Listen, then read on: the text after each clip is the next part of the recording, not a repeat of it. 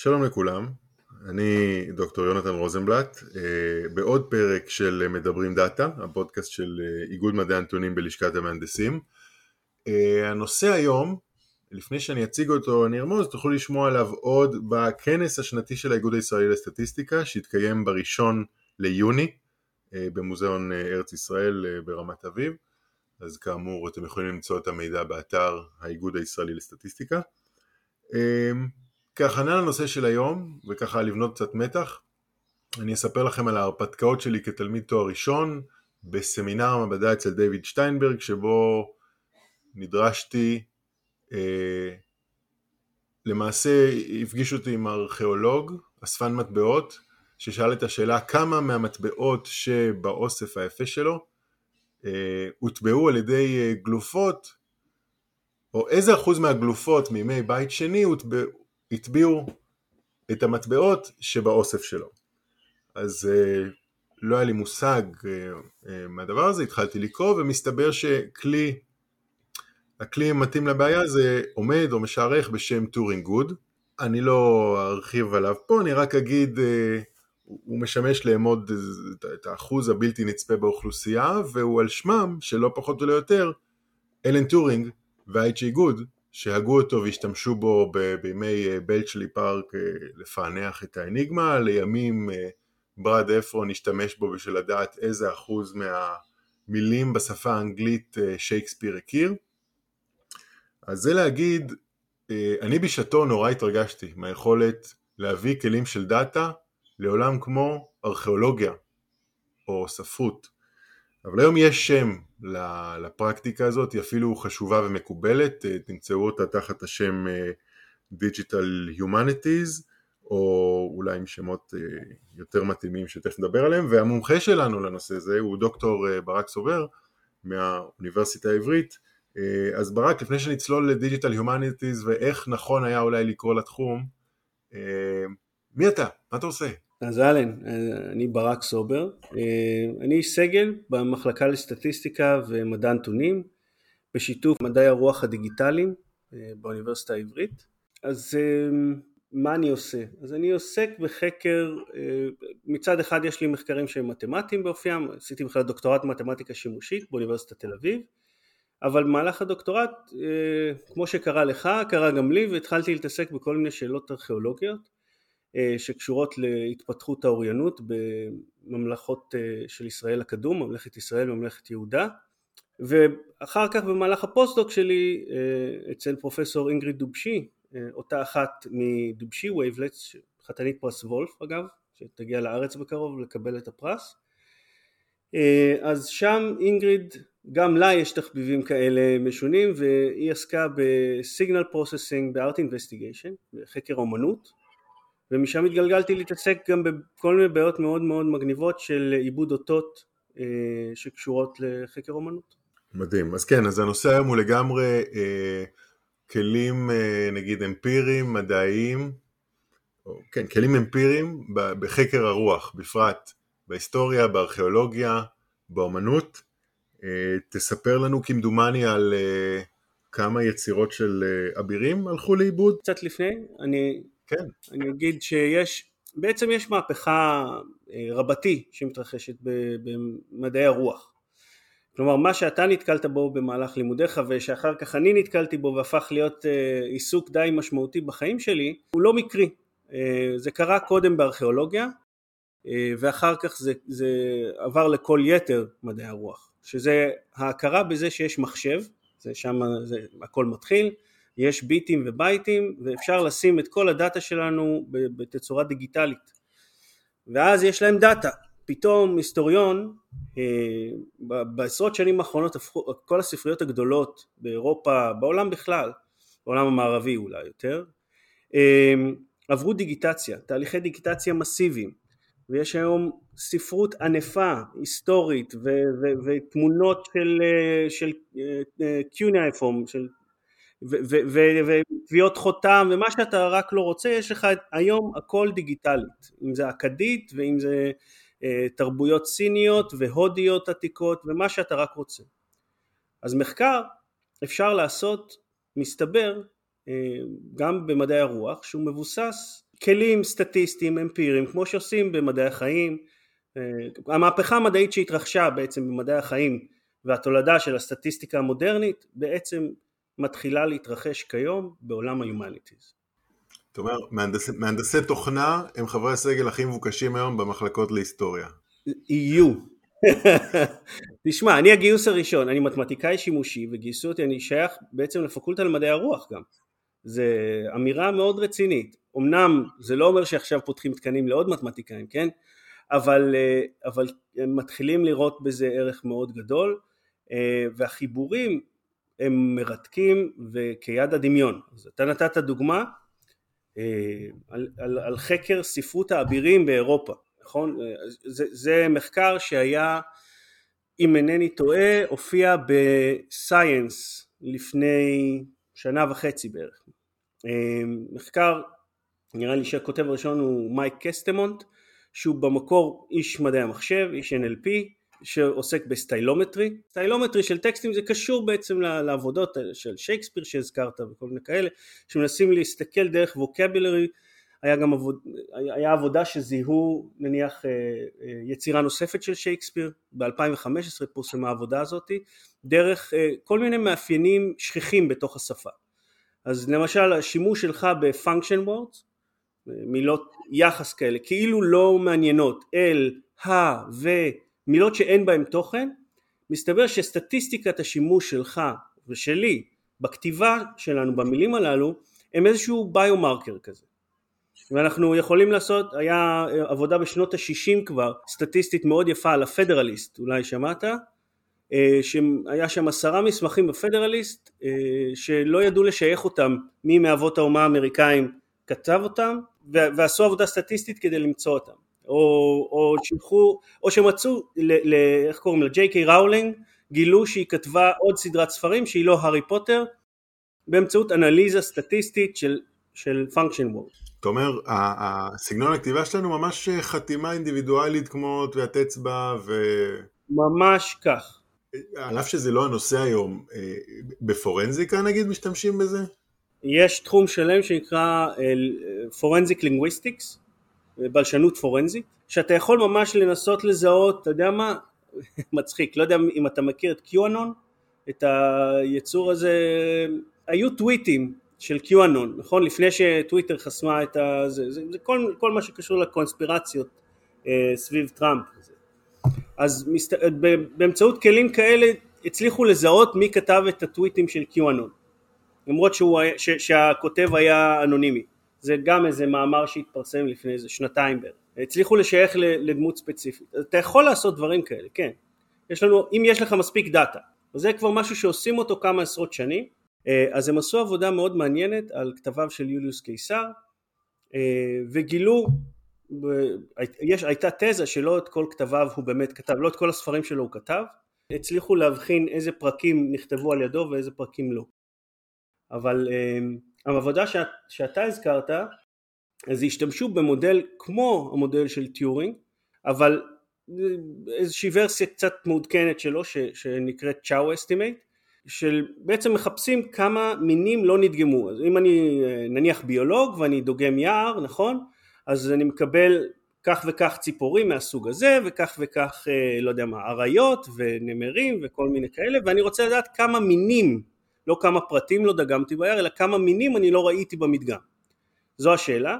אז הם רצו להשתמש במודל דומה, לא רצו, השתמשו במודל דומה כדי להעריך כמה ספרים ששייכים לספרות האבירות לא נדגמו על ידי ההיסטוריה. בעצם תהליך המדגם הוא תהליך ההיסטורי של... רגע, רגע, בוא, בוא נחזור על השאלה ו, ו, ו, ולאט. בעצם השאלה היא כמה מספרות האבירית מהבירים נשמרה לימינו? לא שרדה לימינו. כמה נניח כמו אביר אה, המלך ארתור זה סגנון הספרים אז יש יצירות ספרותיות שמכירים מימי הביניים שהם שרדו בספרייה הזאת ובספרייה ההיא יש איזה חתיכה לא את כל הספר אולי אבל אנחנו יודעים שקיימת אמ, אז השאלה כמה יצירות כאלה לא שרדו בעצם. יש לך מושג, יש לך אולי איזה מספר בערך, זה, זה, אתה יודע, זה, זה אה, אה, אפס ידיעה יש לי בתחום, אז כמה ספרי אבירים יש, גם אם אני אשאל אותך כמה ספרי אבירים יש בעולם היום, זה לא מספר שאתה יודע לשלום. אני יכול למצוא לך את המאמר ולחפש כרגע. לא, בסדר, יום אחר. אמ, אני לא זוכר את הסדרי גודל, אני זוכר שכמות אה, הדגימה היא באלפים, של סך כל הספרות, שזה אומר כמה ספרים אנחנו מדברים, כן? באלפים או עשרות אלפים, לא מעבר. מה שהם עשו בעצם, הם, הם, הם אמרו אוקיי, מה המקבילה שלי למין? המקבילה למין זה היצירה עצמה. נניח, אה, אם אנחנו מדברים על יצירות מודרניות, בואו ניקח, אז, אז אה, הארי פוטר, זו, זו היצירה. כמה דגימות אני מקבל זה כמה עותקים של הספר אני מוצא בספריות. אחרי השרפות, אחרי חורבנות, אחרי whatever. אז הם לקחו את המודל הזה, הפעילו אותו על, על הבעיה הזאת של, של הספרות הימי הביניים, ספרות האבירים, אבל הפעילו אותו על כל מדינה גם בנפרד, אוקיי? כלומר, אם זה יצירות צרפתיות או יצירות אנגליות או, או יצירות גרמניות, או הפעילו את זה בנפרד, או אה, היה שם יצירות גם אה, איסלנדיות, כאילו ממש לקחו את כל אירופה, אירופה קלאסית נגיד. הגיוני, יש ביזה והשחתה, יש אה, במינונים שונים במקומות שונים, אז כאילו היית מצפה לאחוז הישרדות אחר. כן, יש עוד תופעות מעניינות שהם הצליחו להינעל עליהן, למשל שיש שרידות גבוהה יותר נניח באוכלוסיות שחיות על איים, אה, אוכלוסיות מבודדות, אז שם הספרות שורדת יותר טוב נגיד מאשר אה, עכשיו אתה יכול לתת לזה כיד, אז מסתבר שמאז טיורינג גוד estimate אז הוסיפו עוד כל מיני מדדים שמסתכלים על אה, כמה האוכלוסייה שלך היא diverse אוקיי? כמה... וככל שהאוכלוסייה שלך יותר diverse, יש לה יותר יכולת שרידות ביולוגית. והם השאילו את המובנים האלה, אז, אז אם אני לוקח רגע במובן של ספרים, של הדייברסיטי של האוכלוסייה, אתה יכול לחשוב על זה כעל, אוקיי, יכול להיות שיש לי אלף יצירות ספרותיות, ומצאתי, לא, נגיד מאה יצירות ספרותיות, מצאתי אלף עותקים סך הכל של כל מאה יצירות. אז יכול להיות שמצאתי אה, אחד אחד אחד אחד אחד מ-99 אה, ספרים ויצירה אחת יש לי, יש לי 900 אה, עותקים של אותה יצירה. אבל יכול להיות שזה מפוזר באופן אחיד. ככל שזה מפוזר באופן אחיד על פני הספרים שלך זה אומר שהתרבות שלך היא יותר diverse ואז יש לה יותר סיכוי של הישרדות נכון? ברמה הטבעית. ככל שזה יותר מפוזר אז, אז אנחנו יותר ההישרדות לאורך השנים של יותר יצירות היא יותר טבעית. אז יש מדדים איך אפשר לעשות את זה גם כן, כלומר אמ, שממשיכים את המדדים של, של טיורינג גוד, זה בספרות הסטטיסטית. יש עוד אה, עבודות, יש עבודות באמת באמת מרתקות אה, שמדברות על אה, כתובות עתיקות שנמצאו ומנסים לשחזר את החלקים החסרים באמצעות מנועים לשוניים מודרניים, עשו את זה על יוונית עתיקה, גם כן מאמר שהתפרסם ב-Nature לפני... רגע, עכשיו אז אנחנו עוברים לדוגמה אחרת של אה, כלי מחקר אמפירי ואולי כמותיים, דאטה סייאנס, במחקר אה, בלשני ארכיאולוגי. הכל פה אמפירי בעצם ו data science, אתה יודע, data science זה סוג של אה, מיתוג מחדש של סטטיסטיקה, בוא נאמר את האמת. סטטיסטיקה הייתה שם גם קודם, היא עסקה בדאטה, אתה אומר את זה, אתה אומר את זה לסטטיסטיקאי, היית אומר את זה לאקטואר, הוא יגיד לך, כן, data science זה אקטואריה מודרנית, וכאילו, כל אחד תלוי איפה הוא בא, אבל... אה, בסוף, סטטיסטיקאים עושים דאטה, שנים, אה, ואני לא סטטיסטיקאי בהכשרתי, וגם אני לא רואה את עצמי כסטטיסטיקאי גדול, אני יותר מתעסק בתחומים שהם אה, למידת מכונה וכאלה, אבל, אבל כן, משתמש, אני, אני משתמש avid user of statistics נקרא לזה ככה.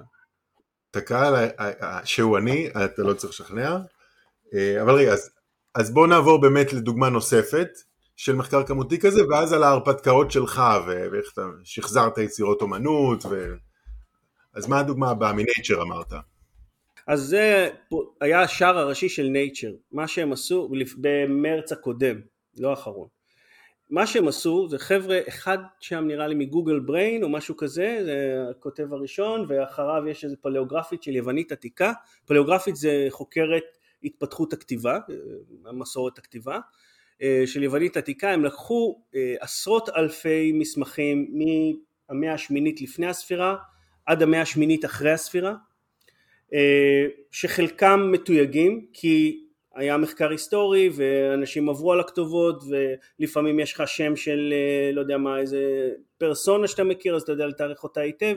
כלומר יש להם מידע שחלקו מתויג וחלקו לא גם ברמת התאריכים גם ברמה הגיאוגרפית ויש והכתובות הן לא שלמות והם בנו בעצם מערכת מבוססת עכשיו אל תתפסו אותי על המנוע ה-large language model הספציפי שהם עבדו איתו אני חושב שזה היה ברט אבל אני לא סגור על זה. הם אימנו את המודל עשו לו transfer learning ל... ליוונית עתיקה והם ביקשו ממנו לחזות א' אם חסר לי אותיות או מילים תנסה לחזות מה חסר שם. נניח שנשברה הכתובת ולא רואים. עכשיו הוא חוזה, המנוע חוזה רק על סמך הידע הגרמטי שיש לו, כן? הוא לא מסתכל על תמונות, הוא מסתכל רק על הגרמר ועל, ועל ווקבולרי שיש בכתובת וזה הצליח בצורה די מרשימה, נניח איזה 75-80 אחוזי הצלחה על, על ה train data שהם בנו לדבר הזה, על ה test data סליחה, ואז מסתבר שכשהוא מוציא חמישה ניחושים ראשונים ונותן למומחה כתב יד לבחור מבין החמישה זה עובר את ה-90 אחוזי הצלחה כלומר השילוב אדם מכונה פה הם בנו איזשהו כלי שנותן בעצם למומחה חוסך לו את, את ההתעסקות של לחפש מאפס אלא נותן לו את האפשרות אוקיי זה כנראה אחת מחמשת המילים הללו בוא תגיד אתה מי מהם זה המילה הנכונה. הוא נותן לו ניחושים של הגיאוגרפיה של איפה נכתבה הכתובת שוב בהסתמך רק על התוכן של הכתובת והוא נותן לו אפשרות אה, אפשרויות של אה, זמן אה, חיבור הכתובת. והדבר הזה עבד באופן מדהים עד כדי כך שהם באמת קיבלו את השער הראשי של נייצ'ר מגזין זה לא, לא קל לחקר כתובות עתיקות לכבוש את השער הראשי של נייצ'ר אני יכול כן אה? ניסיתי לא הצלחתי. מאז ימי אינדיאנה ג'ונס הארכיאולוג הוא בדרך כלל לא הגיבור זה נכון אבל uh, הנה, חזרו לעשות דברים מגניבים. לגמרי. אגב, uh, בסוגריים אני אגיד, אני, אני גם, אני מאמין גדול, זה אולי כאילו שיקול של הנדסת אנוש, אבל uh, אתה יודע, המכונה כיועץ uh, לבן אדם ולא כמקבל החלטה, אתה רואה את זה ברפואה, uh, שם, אתה יודע, המכונה לא תמליץ על טיפול, אבל היא, סליחה, היא לא תחליט על טיפול, אבל היא יכולה להמליץ, היא, היא אתה יודע, אבחון של uh, כל מיני דברים. אז uh, מעניין לראות את זה מופיע גם פה. עכשיו, uh, ברק, אתה גם עבדת בתחום של, uh, של פענוח שפה, נכון? לא רק, uh, uh, אולי לא התפרסם בנייצ'ר עדיין, uh, אבל גם פענחת כתובות עתיקות, נכון? אתה רוצה לספר לנו על זה? לא, זה לא פענוח של כתובות, מה שעשינו אנחנו, היינו קבוצה של חוקרים, אני רק אחד מהם, אבל אני אייצג את כולנו. אז בעצם הסתכלנו על, על על כמה אנשים ידעו קרוא וכתוב, זו, זו הייתה השאלה שעניינה אותנו. התעסקנו דווקא לא בשפה אלא בתמונה של הכתב, כלומר לדעת כמה סגנונות כתיבה יש. אז אם קודם הסטיילומטרי שדיברנו עליה היה לקחת מאפיינים של שפה, אז אנחנו התעסקנו בסטיילומטרי במובן של הצורה, ממש אה, תמונות, והתעסקנו בכתובות עתיקות שנמצאו אה, בתל ערד, תל ערד הוא היה דרום ממלכת יהודה, מדובר רגע לפני חורבן הממלכה על ידי נבוכדנצר, נבוכדנצר זה מחריב את, זה מלך בבל, מחריב את אה, ממלכת יהודה ב-586 לפני הספירה, יש באתר אה, בתל ערד, תלכו אגב, זה, זה מקום קסום לטייל בו, אחלה מקום לעשות קמפינג עם המשפחה, יש שם כזה אתר של רשות שמורות הטבע, אני ממליץ.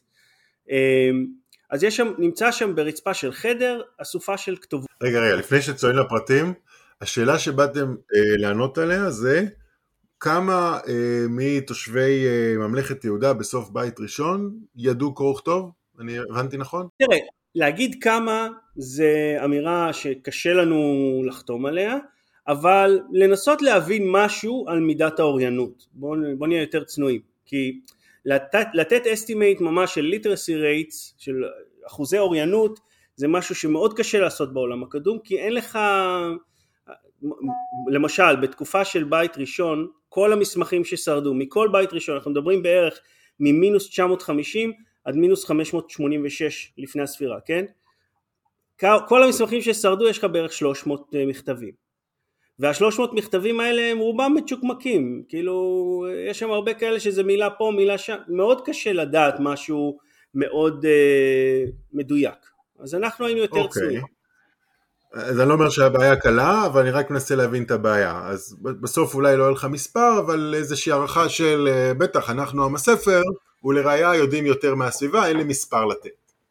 נח, משהו כזה, זה, לא, בעולמות האלה נגיד, אוקיי? אז עכשיו, תל ערד הוא היה תל יחסית שולי בסוף התקופה הזאת, בסוף בית ראשון. יחסית שולי, למה שולי? שני דונם סדר גודל, מסביב יש, אה, יש תלים יותר גדולים ממנו, למשל באר שבע, יש שם עיר יותר, הרבה יותר גדולה, זה, זה איזשהו מבצר צבאי כזה שאחראי על אספקת סחורות. אה, אבל שם נמצאו לא מעט כתובות על הרצפה, ואמרנו אוקיי בוא ננסה להבין כמה אנשים ידעו קרוא וכתוב בתוך המבצר הקטן הזה בספר המדבר של ממלכת יהודה. אולי זה יגלה לנו משהו דווקא מזה שזה אתר שולי נוכל להשליך משהו על הממלכה. זה הרעיון. כלומר אם בפריפריה יודעים קרוא וכתוב אז על אחת כמה וכמה יודעים גם בממלכה גופה. אז, אז עכשיו זה מוצב צבאי. הכתובות מתוארכות פחות או יותר לזמן של חודש למרות שגם אם תיקח חצי שנה זה לא ישנה את הממצא כי אנשים לא משנים את הכתב יד שלהם לאורך אה, חודש או חצי שנה לוקח אולי לאורך שנים כן אתה תשנה את הכתב יד אבל אם אתה לוקח חצי שנה דגימה של אנשים אז אתה כנראה בן אדם לא ישנה את הסגנון באופן מהותי וניסינו להבין באמצעות מבחנים סטטיסטיים אז על, על האותיות כמה סגנונות שונים אנחנו יכולים, כמה התפלגויות שונות בעצם אנחנו יכולים לראות שם. בעצם עשינו מעין מבחני T כאלה, אה, מבחני פרמוטציות יותר, כדי להבין אה, סגנונית. אם תרצה אני יכול להיכנס יותר לפרטים, אני רק אגיד רגע ברמת המקרו מה הייתה התוצאה ואז אפשר להיכנס אולי לפרטים יותר. אה, זה, זה לשיקולך ולשיקולי מאזיני הפודקאסט הזה. אני חושב שהפרטים, הפרטים אפשר להשאיר אותם, להזמין לקרוא את המאמר, אה, אבל בהחלט, אה, בגדול מה... אז בגדול מתוך 16 כתובות שבדקנו ראינו לפחות 6 ידיים שונות. מה זה אומר? עכשיו בואו נחזור רגע לתמונה ההיסטורית. אה, התמונה ההיסטורית אומרת לי שזה לא שיושב איזה כתבן אחד בפיקוד דרום של ממלכת יהודה וכותב לכולם את הפקודות, כי רוב המכתבים זה פקודות לאיזשהו מחסנאי שם שנמצא תספק לי לחם, יין, קמח וכאלה, אוקיי? אז מה לעשות, הממצא הוא, הוא מה שיש, כן? אה, אנחנו לא, לא בוחרים את הממצא. זה חשוב אם אתה במוצב, זה. לגמ... אם, אם אתה במוצב באמצע המדבר לקבל אספקה של יין זה עסק מאוד רציני. אה, בקיצור, אז מצאנו שש ידיים מתוך 16 כתובות שבדקנו. אז זה אומר שאין לי בן אדם אחד שכותב שם לכולם. זה אומר שאנשים שחתומים על המכתבים הם כנראה ישויות אורייניות. הם כותבים בעצמם. ואז אתה מתחיל לקרוא את המכתבים עצמם, ומה אתה מגלה? מי נמצא שם? אז הדמות הכי בכירה שנזכרת, אומנם לא כותבת, זה מלך יהודה, מדברים על הזזת כוחות, אבל מי שכותב את המכתב הזה זה מפקד פיקוד דרום.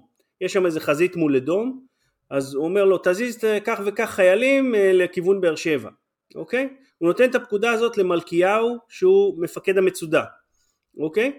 מתחת למלכיהו יש את מפקד המחסנים הזה שמקבל את כל הפקודות שתביא לי סחורה לפה וליחידה הזאת תן להם גם את היין הטוב אל תיתן להם את היין הרע.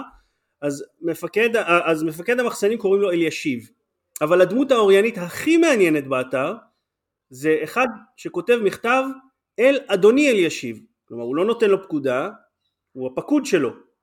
סגן המחסנאי של, של המבצר בערד הוא ישות אוריינית כלומר, זה שאלוף הפיקוד יודע קרוא וכתוב, בסדר, הוא בכל זאת אלוף הפיקוד, אבל זה שסמל המחלקה יודע, לתקופתו זה כבר מעיד על אה, אוריינות גבוהה. וכל זה אתה אומר עם מבחני T על, אה, על איזה פיצ'רים שחילצת מתוך אותם אה, טקסטים. כן, על זוויות, איך הוא מזיז, כלומר, איך הוא מעקם את, ה, את, ה, את, ה, את הסטיילוס שלו, את, את, את האמצעי כתיבה שלו כל מיני כאלה, פרופילים כאלה של projection profile, פיצ'רים של עיבוד תמונה קלאסיים, לא, cosine transform, Zernike moment, כאילו דברים שהיו פופולריים לפני שרשתות נוירונים השתלטו על כל העולם. אז, אבל זה מאפיינים שאני כן יכול להגיד, אז, אז רשתות נוירונים מוצאות מאפיינים מאוד מאוד אה, טובים נקרא לזה כדי לבצע עבודת סיווג, אבל אם אני רוצה אחר כך לדבר עם חוקר אה, כתב יד ולהגיד לו על סמך מה נלקחה החלטה, להגיד לו הרשת נוירונים אמרה לי, אז זה, זה משהו שההצדקה שלו הרבה יותר בעייתית מאשר אני אומר לו בדקתי את הזוויות של הכתיבה, איך הוא עושה את הטרנס שלו ואת זה השוויתי, זה משהו שנותן לו אינפורמציה הרבה יותר טובה, הוא יכול לסמוך על זה יותר.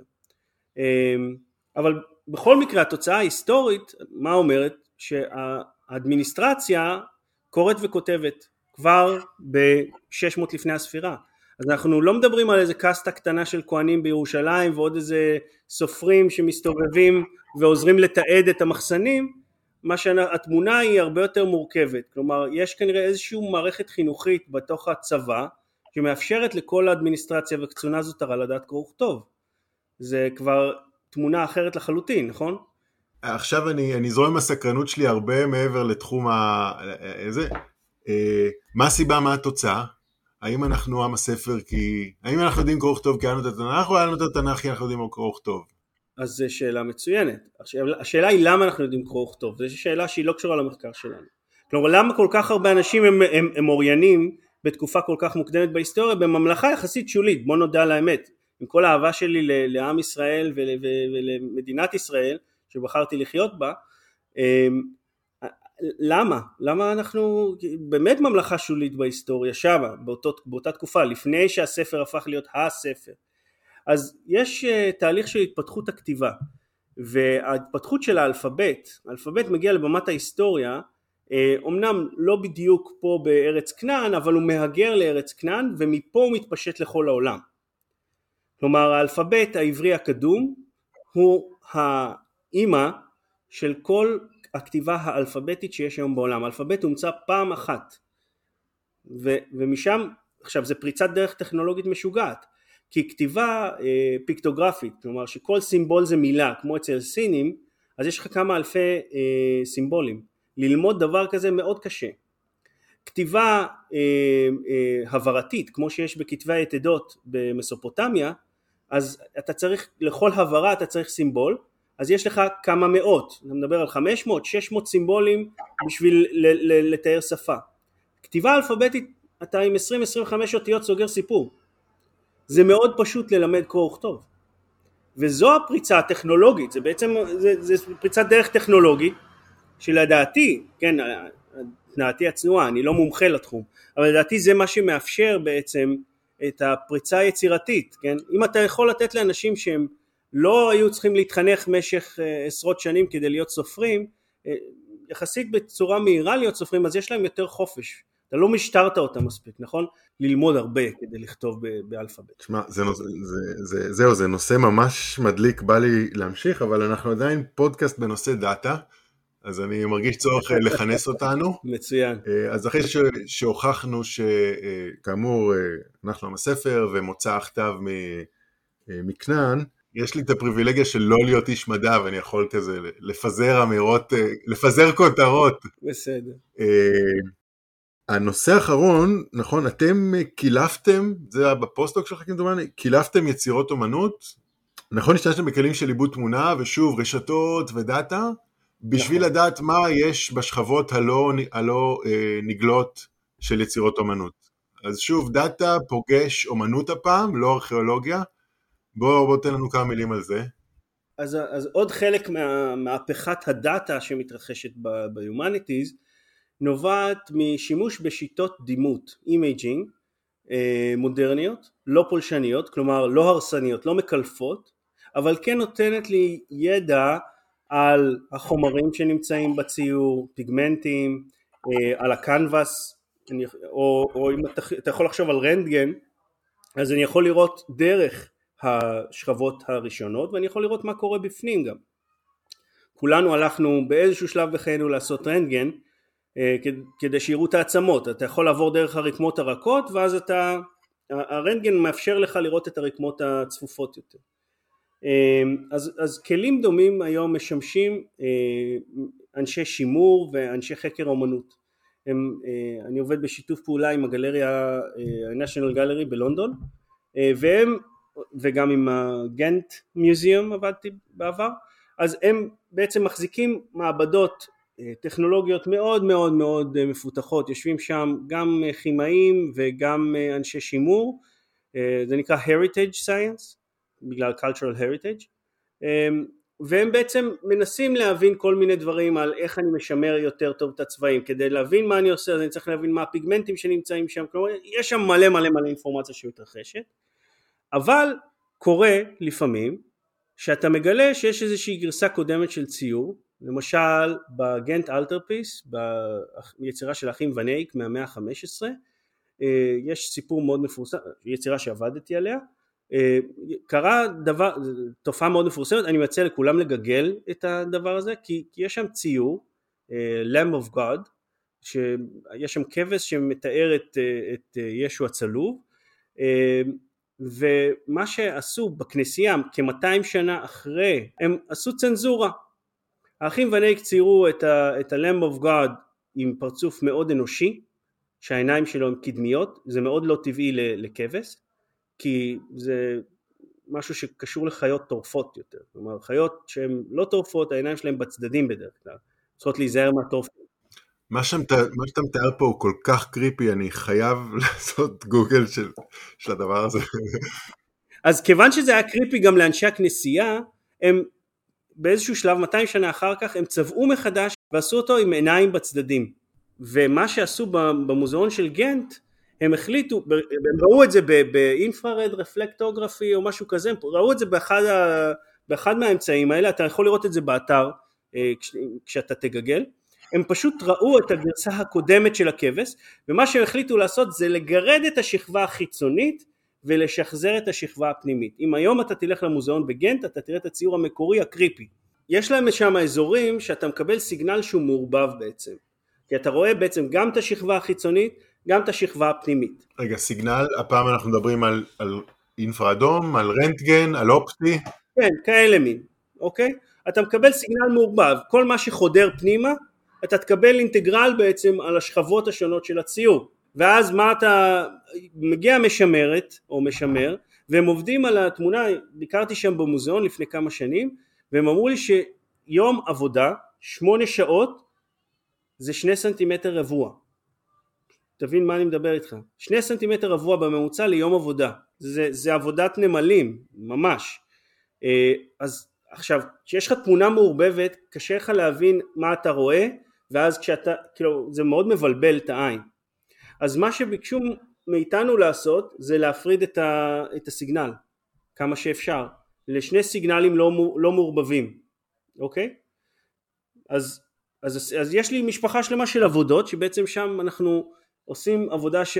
אני, אני לא עבדתי ספציפית על הפרצוף של הכבש שם דווקא זה היה ברור הם, היה שם איזה חתיכה עם, אה, עם אדם וחווה שדווקא זה שם עניין אותם איזה משהו על הרגל של אדם או משהו כזה שהם לא הצליחו להבין אז, אז עבדנו על חתיכות אחרות בציור. אבל תעזור לי להבין מה הם ביקשו ממך, הם בגדול אמרו תן לי את התמונה כפי שהיא מלבד כאילו מחוסרת השכבה הנצפית. יש לי תמונת רנטגן, בסדר? התמונת רנטגן שלי היא בעצם נותנת לי אינטגרל על כל השכבות של התמונה, בסדר? עכשיו אני רוצה להפריד את השכבה החיצונית מהשכבה הפנימית, נגיד שיש רק שתיים, זה לא באמת שתיים אבל נגיד שיש שתיים ברורות עכשיו אני יש לי איזשהו, איזשהו prior knowledge בעצם על מה קורה בחוץ נכון? אני רואה מה קורה בחוץ יש לי תמונת צבע גם לא רק את הרנטגן אז אני מחפש דברים שהם בקורלציה לתמונת הצבע אז שם הייתה עבודה של אה, הנדסה של רשתות נוירונים אה, שבהתחלה כשמישהו הציע שניקח רשת נוירונים ונהנדס ונעשה ויהיה פתרון ו... והכל יהיה טוב אז אני אמרתי להם תקשיבו אין שום סיכוי שהעסק הזה יעבוד. וודו. זה וודו כן אני, אני מתמטיקאי אני לא נוטה להאמין בקלות לקוסמויות אבל אחרי שראיתי את התוצאה הראשונית שהדוקטורנטית הוציאה שם בזה אמרתי אימא'לה זה עובד העסק הזה.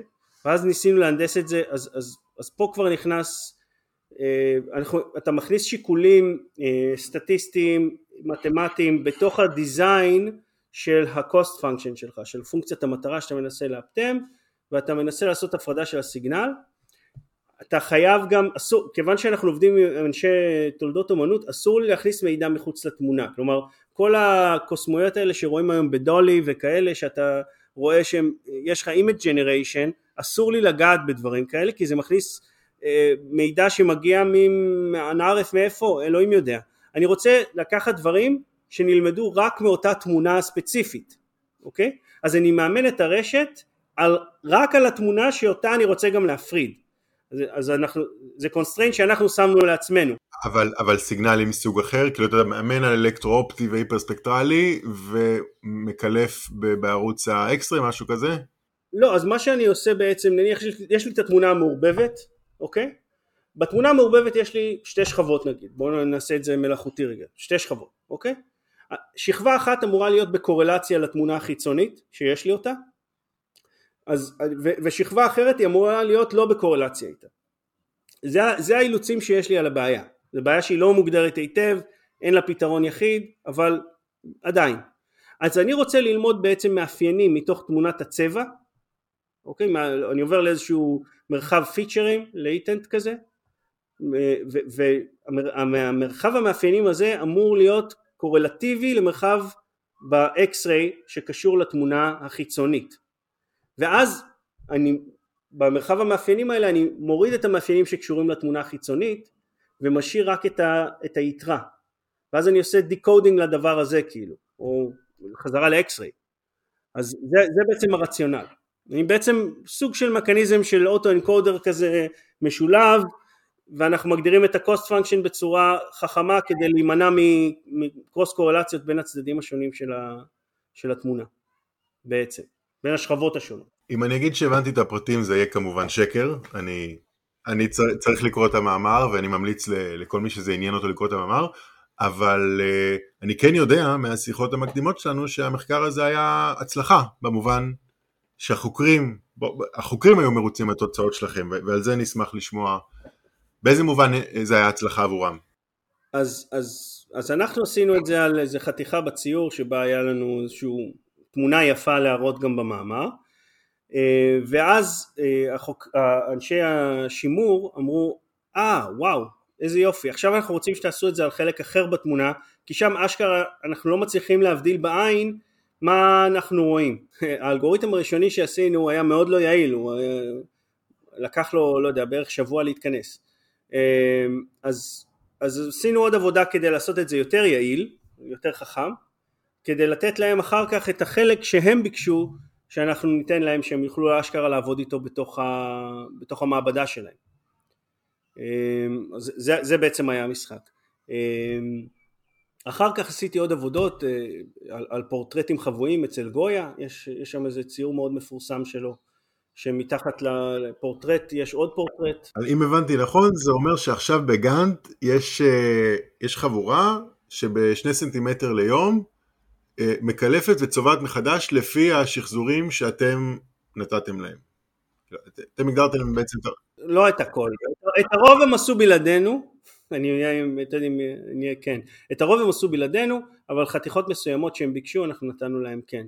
אה, כן, הם עושים את זה כבר עשר שנים, בוא, בוא, התרומה שלי שם היא מאוד צנועה, אה, עבודה, באמת אני מציע להיכנס לאתר כי אתם רואים את התמונה, אתם אפשר לראות את התמונה לפני העבודה שהם עשו, אפשר לראות את התמונה אחרי העבודה שהם עשו, הם עוד לא סיימו, אז כאילו אתם רואים את זה בלייב מה שנקרא. אז מה, מה ה keyword להכניס בחיפוש? אה, Closer to Van Eyck. תשמע, אז אני, אני מרגיש שאנחנו קרובים לסיום, אני מקווה ש, שהצלחנו להעביר חלק מה, אה, מהחיבה שלנו גם לדאטה וגם, אה, שוב, להיסטוריה, לארכיאולוגיה, לאומנות, זה צימוד שהוא לא טריוויאלי עבור רבים, אז אני מקווה לפחות שהפרק הזה העביר את זה. עכשיו, לפני שאנחנו מסיימים, אה, אני רוצה לחזור לאחת הנקודות שביקרנו בהן, שוב, אה, פורנזיקה וזיהוי תביעת המחבר לפי הסטטיסטיקה של הטקסט שלו ולשאול את התנ"ך בטח אה, ניסו לחקור, נכון? מי, מי כתב מה? השאלה בוודאי נשאלה. לא כל כך הרבה, דווקא, תתפלא. וואלה. מעט מאוד עבודות עשו, יש שם בעיות לא פשוטות כי התנ"ך זה תהליך של כתיבה ושכתוב מחדש, יש הרבה מאוד רבדים לטקסט וגם עבודות של הסטיילומטרי בדרך כלל שדיברתי עליהן קודם מבקשות הרבה דאטה הם, הם, כלומר כדי לעשות סטטיסטיקה על function words שדיברתי עליהם למשל אז אתה צריך ספר או פרק מאוד ארוך. עכשיו אם אני לוקח לצורך העניין את אה, ספר בראשית ובספר בראשית יש את המקור הכהני ויש לך, ויש לך עוד רבדים של עריכה כזאת ואחרת וכולם רבים מי ערך כמה. אז אתה יודע עכשיו אז נעשתה, נעשו מעט עבודות. אנחנו עשינו עבודה אה, לאחרונה על אה, לנסות להפריד למשל בספר בראשית ושמות את המקור הכהני, מה המאפיינים הלשוניים שמפרידים את המקור הכהני ללא כהני. המקור הכהני זה בעצם שכבת עריכה שהכניסו כהנים בירושלים אה, מאוחר יותר. יש לך את הסיפור הגרעיני ומעליו מכניסים עריכה. אז יש למשל, כול, כול, לא יודע אם כולם זוכרים מהתיכון שלהם את הסיפור של הדויטרונומיסט, נכון? אה, ש, שמכניסים את ריכוז הפולחן בספר דברים אוקיי לא כולם זוכרים בסדר אני מקבל. אה, אז, אה, אז יש ספר דברים כבר במקרא מתואר שהוא נמצא מאוחר יותר. אז באיזשהו ניקיון שעשו בבית המקדש מצאו פתאום עוד ספר פוף איזה קטע. בתקופת יאושיהו או משהו כזה זה ספר דברים. והתמה המרכזית של ספר דברים זה ריכוז הפולחן בירושלים. אז, אז בעצם זה, זה תמה שלא קיימת באופן טבעי בספרים האחרים של החומש וכשאתה מסתכל לאחור על יתר ספרי החומש אתה יכול כל פעם שאתה רואה ריכוז הפולחן בירושלים זה כנראה תחיבה מאוחרת. אז הכל בנוי אז, אז, אז, אז, אז מי, מי האינטרס שיש לו של לרכז את הפולחן בירושלים? זה פוליטיקה. אז הכהנים זה גם קסטה שיש לה פוליטיקה מובנית של להראות uh, שרשראות גניאולוגיות. זה בן של זה בן של זה בן של זה ואני בן של דוד המלך. הנה לכן אני הכהן הראשי בירושלים. אמ, אתה מבין? כאילו יש פה הצדקות פוליטיות זה מורכב מאוד העסק הזה.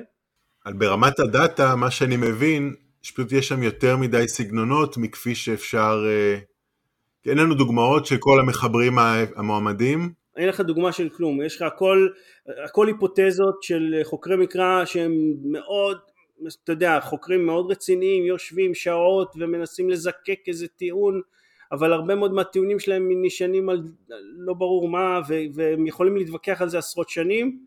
מעט מאוד דברים נמצאים בקונצנזוס. אה, אנחנו החלטנו ללכת על הקונצנזוס אה, שזה באמת הטקסט הכהני בחומש. זה משהו שהוא נניח ב-95% הסכמה בין חוקרי מקרא. אז אתה יכול לקבל דאטה שיחסית נקי ואז אתה אומר בוא נראה אם אני יכול לאפיין אותו. השלב הבא זה לחפש לדוג דברים אחרים שהם מגיעים מההתפלגות הזאת בעצם. זה, זה, זה, זה ה next phase אמ, אנחנו עדיין בשלבים אה, מאוד פרלימינריים שם עושים דברים מאוד בסיסיים אה, וזה מרתק זה, זה ממש מעשייה בלשית מרתקת אה, קשורה להיסטוריה של העם שלנו שזה מבחינתי כיף גדול. בשביל זה אני פה. יפה טוב, אז בואו אולי, אה, אתה יודע, נקבע פרק המשך עוד שנתיים, ו- ונראה האם גילית מי כתב מה, על אף הקושי הדמיוני של השאלה הזאת. טוב, אז זה הזמן אה, להודות לך, באמת המון תודה שהקדשת את הזמן, אני מקווה שאתה נהנית, אני מקווה שהשומעים שלנו נהנו, ו... ושוב, אפשר לשמוע אותך מרצה, נכון? בכנס, השנ... בהרבה מקומות, באוניברסיטה העברית. אני אדבר על, על, אה, על חיפוש מבנים גיאומטריים בדאטה. אבל זה כן קשור, כלומר המוטיבציה לעבודה הזאת היא מגיעה מה, מהמשחק עם הכתבי יד. כלומר אם אני מסתכל על השתנות של ה... אצל בן אדם מסוים, איך הוא כותב וריאנטים שיש לו לאיזושהי אות מסוימת, לדבר הזה יש מבנה גיאומטרי מאוד טבעי ו- ואנחנו מנסים להתחקות אחרי המבנה הגיאומטרי של הדבר הזה ולעשות קירוב בעצם למרחב התפלגות הזה באיזשהו אופן אז המבנה הגיאומטרי שאני מדבר עליו זה נקרא manifold, יריעה זה... אוקיי, אז, אז זו הרצאה טכנית על שחזור יריות מדאטה הרועש. נכון, בדיוק. בסדר גמור. נהדר, אז זה בראשון ליוני כאמור, אה, במוזיאון ארץ ישראל. אז שוב, תודה לכולם, תודה למאזינים שלנו, ונשתמע בפרק הבא. תודה לך.